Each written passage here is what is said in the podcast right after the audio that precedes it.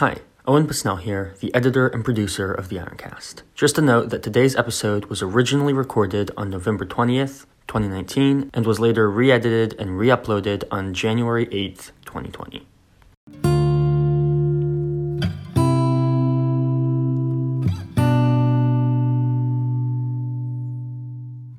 Hello, everyone. This is an exciting day because this is the first ever Ironcast podcast uh, that Ironworks Church is producing. And uh, you're listening to our very first show. You're probably our very first listener. And so, here in this uh, illustrious um, room, wherever we're broadcasting from, is we have uh, Sheyna Land and we have Owen Pesnell and myself, uh, Rob Mattox. I find one of the things that um, I really wish we could do more is to dissect the sermons and really talk about how they apply. Like, I, I had a professor who used to say, That's fine and good, but what do I do on Monday morning? Right. Yeah, And when most people have forgotten what the sermon was about. Right. And so I just think that would be a really cool function of this podcast to see like how our sermons um, impacting you when you're in your walk with God. Yeah, and I, I love to to to kind of dissect it because you're just processing it, but when you talk about it out loud, Mm-hmm. uh, it does something deeper in us. So. We're going to introduce the sermon in a minute, but first, I wanted to introduce Sheyna Here she'll inter- yeah. um, Sheyna, if you don't know Sheyna, Sheyna is one of the, I think she's an old soul. She just gets people. She, I can be in a room and a new person will be there and she will gravitate toward that new person and make them feel completely at home. So if you haven't met Sheyna, you're gonna you're gonna feel at home when you meet her.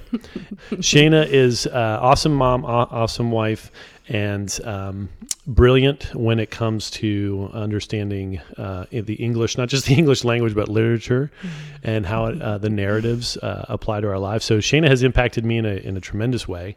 That's a little snippet of who Sheyna is. Uh, I'll introduce Rob. So, Rob is a really, really creative person. He sees things in ways that no one else does. Um, I feel like other people are a line and he's a web, you know, other people are 2D and he's 3D. and so, um, so I, I just feel like he sees things in like the fourth dimension. Um, he has a lot of experience with leadership and has personally just guided me and mentored me in a lot of ways about what does leadership look like and servant leadership especially they also foster um, one of rob's missions in his life um, the way that he continually lives the gospel t- um, in his own life and to other people is making hope tangible but he um, he and his wife uh, serve the lord daily by taking in um, foster kids by adopting um, there's so much I could say, but that's one brief introduction. So, Wow, that's way better than I would have done for me. So, uh, well, hey, on this note, we introducing Owen Pesnell. I can remember meeting Owen. You were like a single digit age. I don't remember exactly how old you were. You were like seven or eight.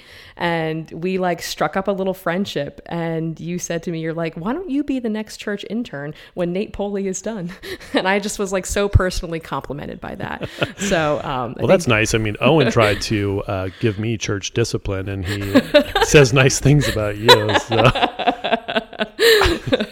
Yeah, so I would say Owen too is in seriousness. He is um, my Star Wars friend. Uh, so we are Padawans of Jesus, uh, but he is uh, a learner. Um, he is deeply, deeply thoughtful. Um, maybe uh, unconsciously, he just thinks deeply about a lot of things, and um, he quickly surmises and comes up with um, just conclusions. So he's a he's a quick thinker as well, and and just uh, marvel at your tech your tech knowledge, which is uh, you know light years beyond ours. But um, but speaking of introduction, Sheyna, you know um, it's funny the way when you were introducing me, I just felt like. I kind of got it when when Hollywood actors talk about each other. It's just so over the top. It feels, you know, and they always say nice things, and no one ever says anything because they don't want to tank their careers. They don't want to burn any bridges. But the way mm-hmm. they talk about the people they work with mm-hmm. is just it's just over the top. And I, to me, it's honestly, I'm like, this is such BS. I know they don't even like that person. but um, but there's something about the way we introduce people in our culture and the way we mm-hmm. talk about other people. I think it's really important. And um, you know, culturally speaking, you know, I'm wondering, you come from a unique part of culture um, where, you know, kids have to present themselves the first day of class and say their name and all that. But, but kind of riff for me on, on uh, you know, introducing ourselves in culture. Yeah. I think it's become a cultural norm to focus on your strengths. I think that it's become um, so normal that it's no longer considered boasting. Um, it's just like, oh, why shouldn't I focus on my strengths? I think that in the in the secular world, it's just considered practical to do that. Um, I definitely, I definitely see that. Um, you know, in in my own work, in my own life, I, I'm certainly like I, I tend that way like in as far as if i meet someone new pastor sam mentioned this in his sermon yesterday how we do feel this pressure to measure up in the eyes of other people and to make it like worth their while to even talk to you so i think um I think, yeah, that's a huge part. I think, even so, uh, if we look at our culture, we value strength, we don't value weakness. And so when we introduce ourselves or other people, we we try to paint them as rem- as remarkable as we can. Um, so yeah, Yeah, that's interesting. And I think about um, when I was comfortable introducing myself, probably wasn't until after college because I didn't feel like I had any strengths. I wasn't that that uh, that sports you know guy that was making goals or mm-hmm. scoring points. I was you know I really had no skills. So until I got a mm-hmm. skill, I didn't feel comfortable introducing myself. Mm-hmm. I didn't know what to say. Um, yeah. I remember I had a professor in college. Uh, he would f- play around with different ways of introducing himself hmm. because he was one of the first people who really pointed out to me this this idea that we introduce ourselves and we automatically or if we meet someone new we say what do you do right we size people up you know and he was like he was my sociology professor and he was saying how um you know, we as Christians, because I went to a Christian college, he is, we as Christians especially shouldn't be, you know, trending that way. We should, uh, we should find other ways of introducing ourselves, identifying ourselves, you know, certainly through Christ, but not through these like, you know, I'm again, I'm a valuable person because of what I've done or what I haven't done.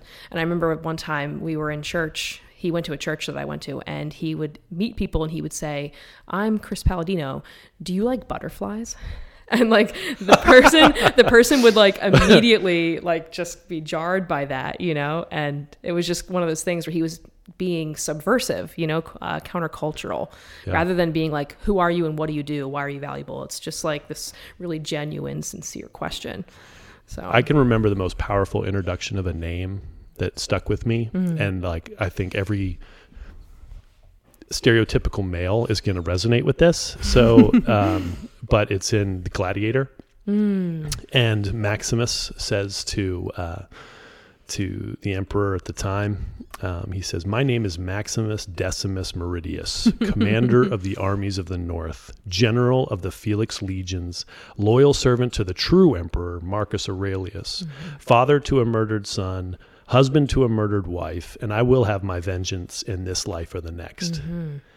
And I just left the theater thinking, man, that guy knows who he is. Right. You know, I wish I knew who I was, but that guy knows. But ironically, even though that those are all his titles and why he was and he was like using that introduction as a way of asserting like hey commodus like you are you are not the one who belongs in authority. Like you, the throne doesn't belong to you.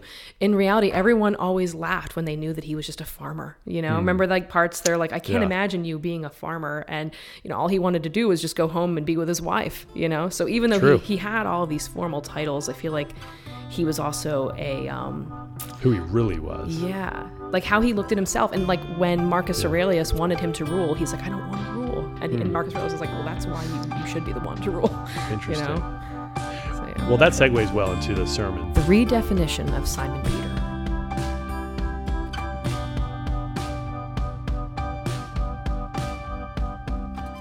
Yes, the redefinition of Simon Peter.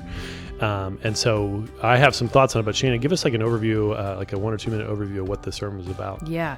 So as like a motivational set, uh, Sam, he started talking about how, um, you know, we in our again in our culture we have this uh, we're attracted to success and so he used this as a way of really reintroducing the character of simon peter right Yeah. we all we all have our stereotype of simon peter like the disciples seem like just a bunch of rough and tumble guys that were maybe like on the margins of society, like these fishermen.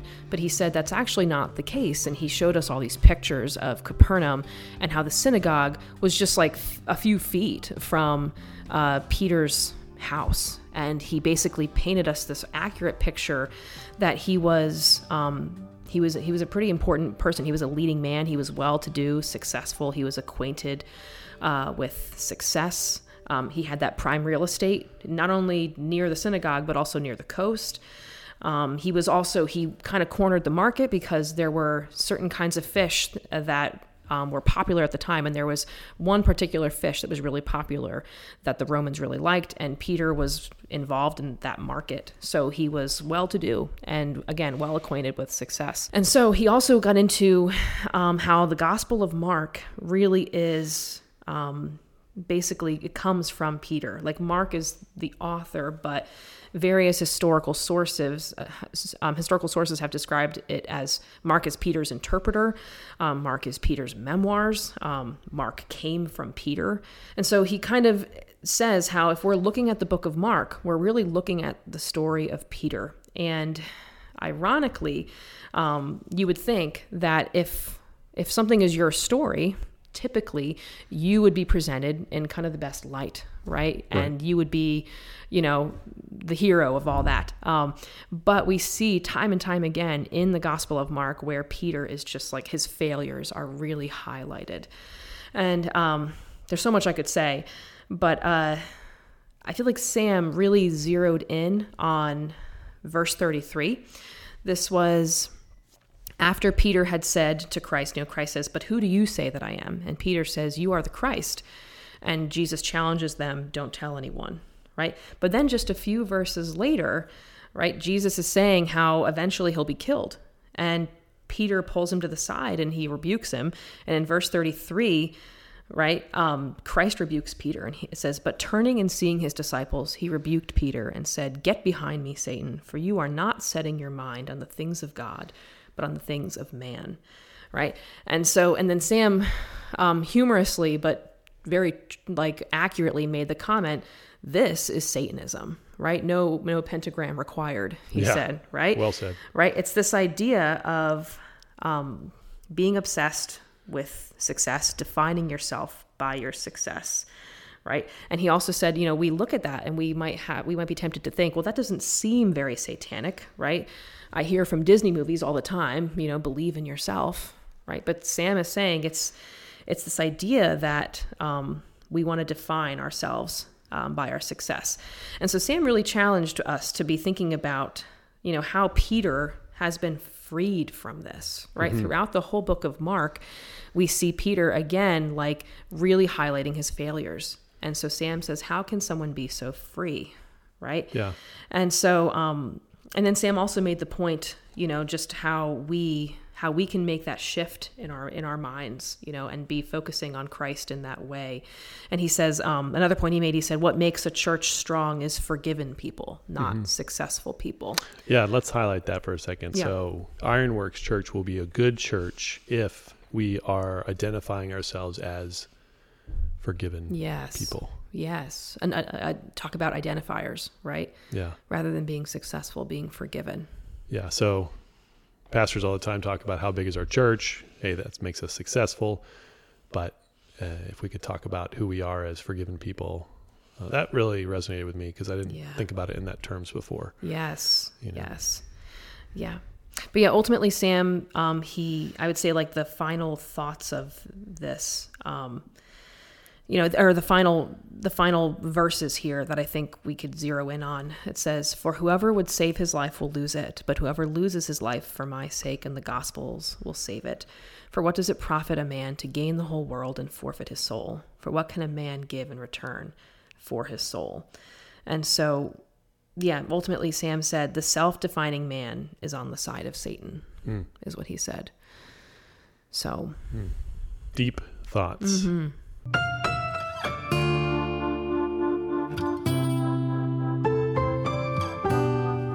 So, what do we do with that here Yeah. uh, on the podcast as we are talking about people's lives and as we are talking about what God is doing in our lives?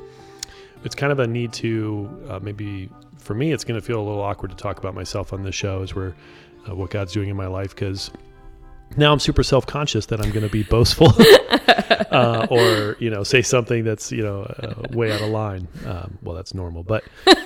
Uh, Normal. Too far.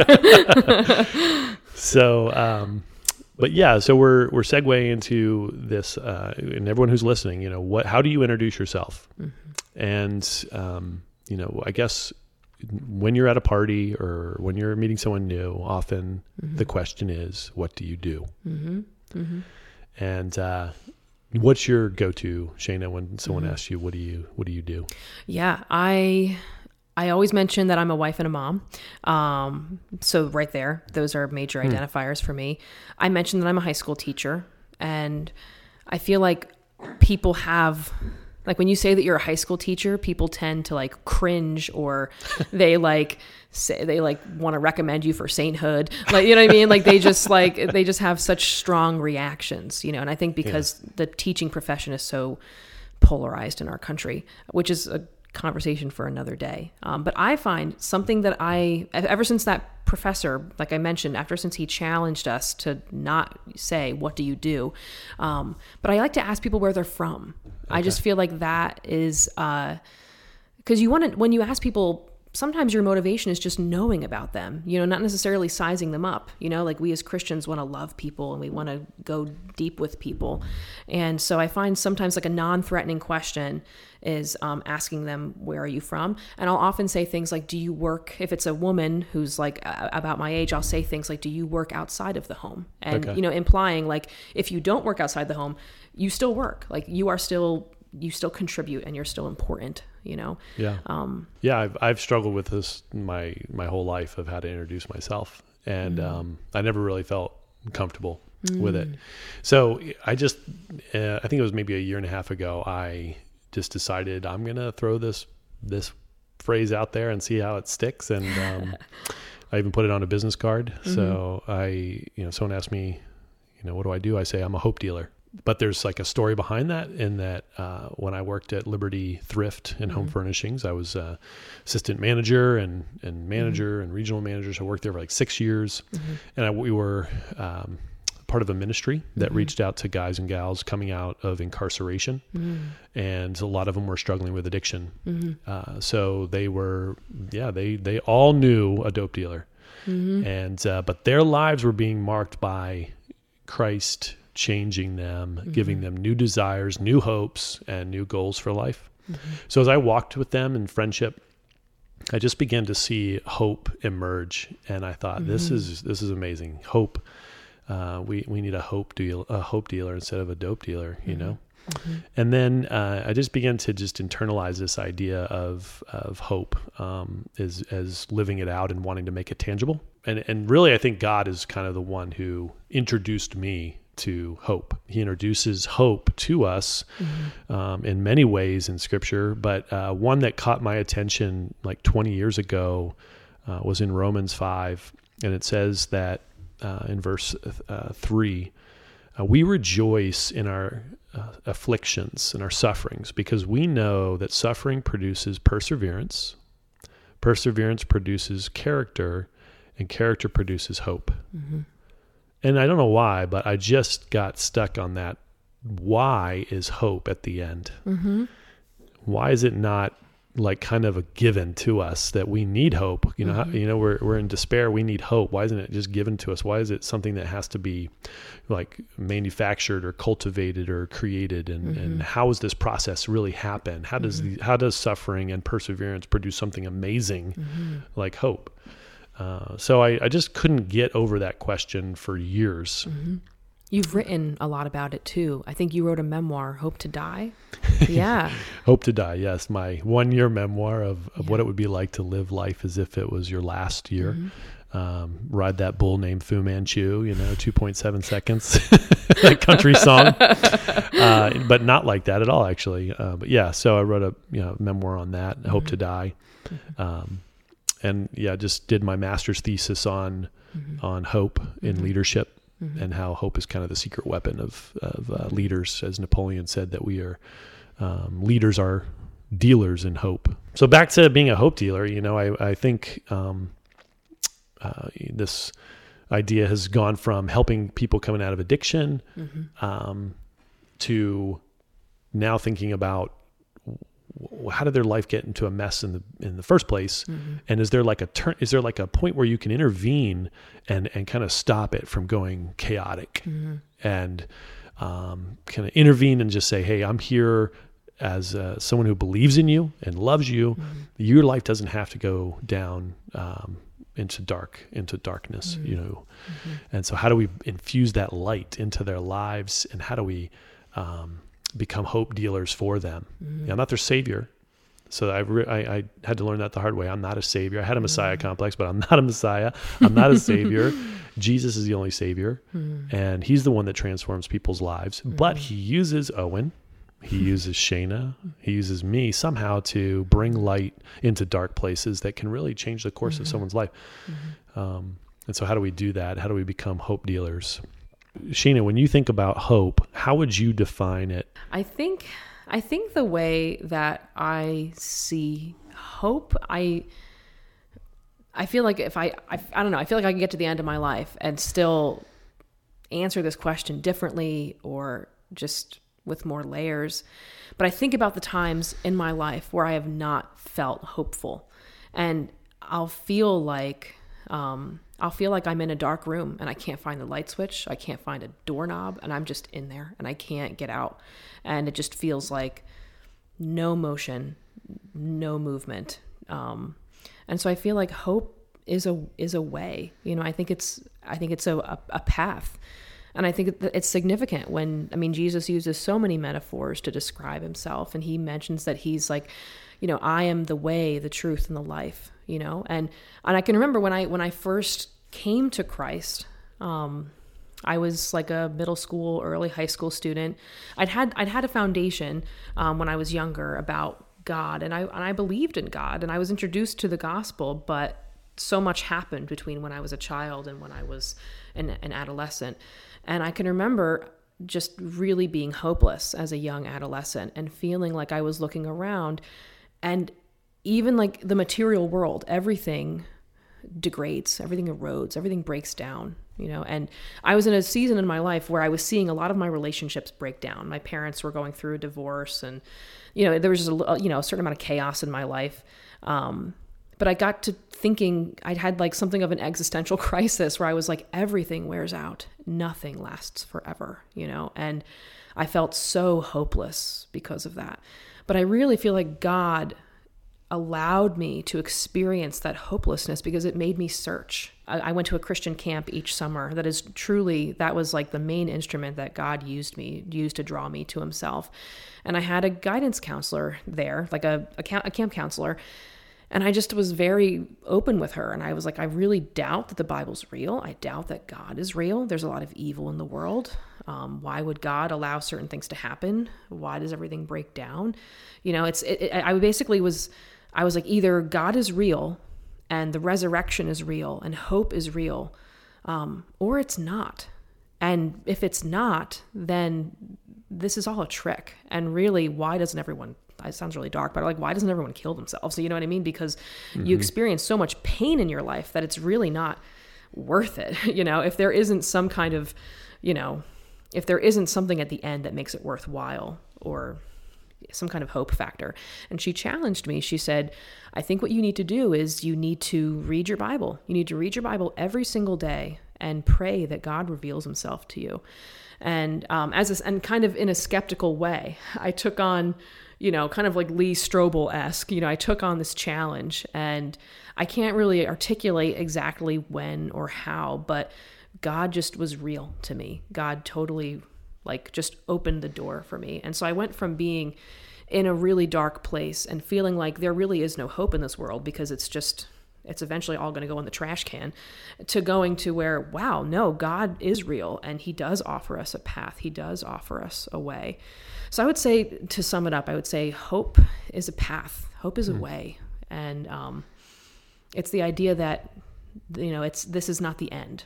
So Yeah. How about you? Reminds me of that, you know, book when things fall apart, you know, or I cry the beloved just in South Africa when everything just goes wrong and, Mm. and this this this utter despair. Yeah. Um, and I think, you know, going back to Peter, I think he had one of those moments, Mhm. you know, when Jesus dies, uh, and he's kind of it's it's this story of before he really sees Christ coming back and, and things becoming new, Mhm. he goes back to fishing.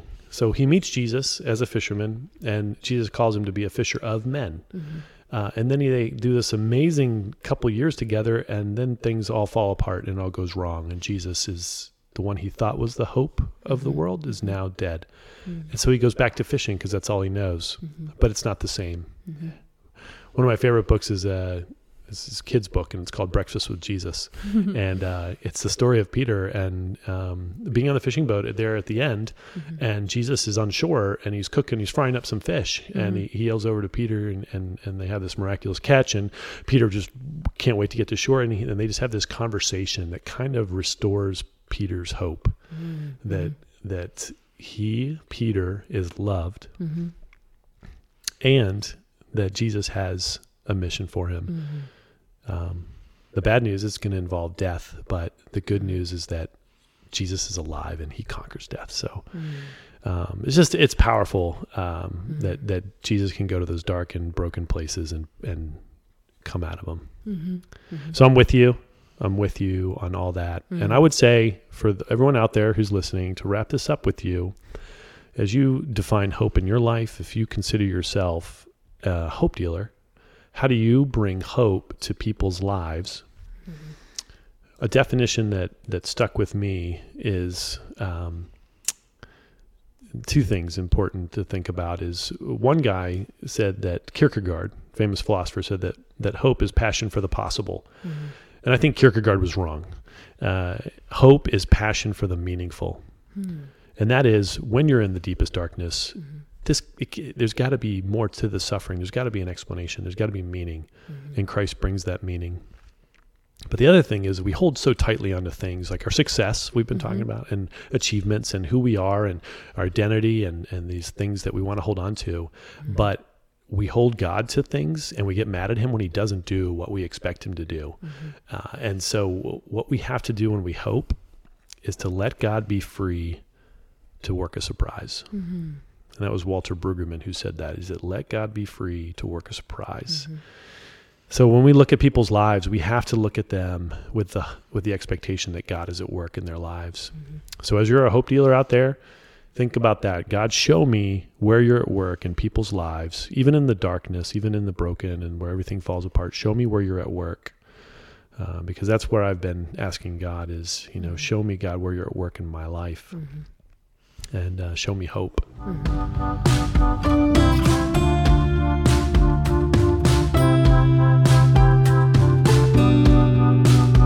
So let us close with a, can we close with a prayer?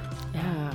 All right. Heavenly Father, um, thank you for introducing yourself to us through Jesus Christ. That Jesus Christ is God with a face, that He introduces us to the Father. Um, that, everything that we see in Christ is who you are, Father. I pray that that would warm our hearts and that would draw us to you. Thank you, Jesus, uh, for revealing the Father to us. In your name, we ask. Amen.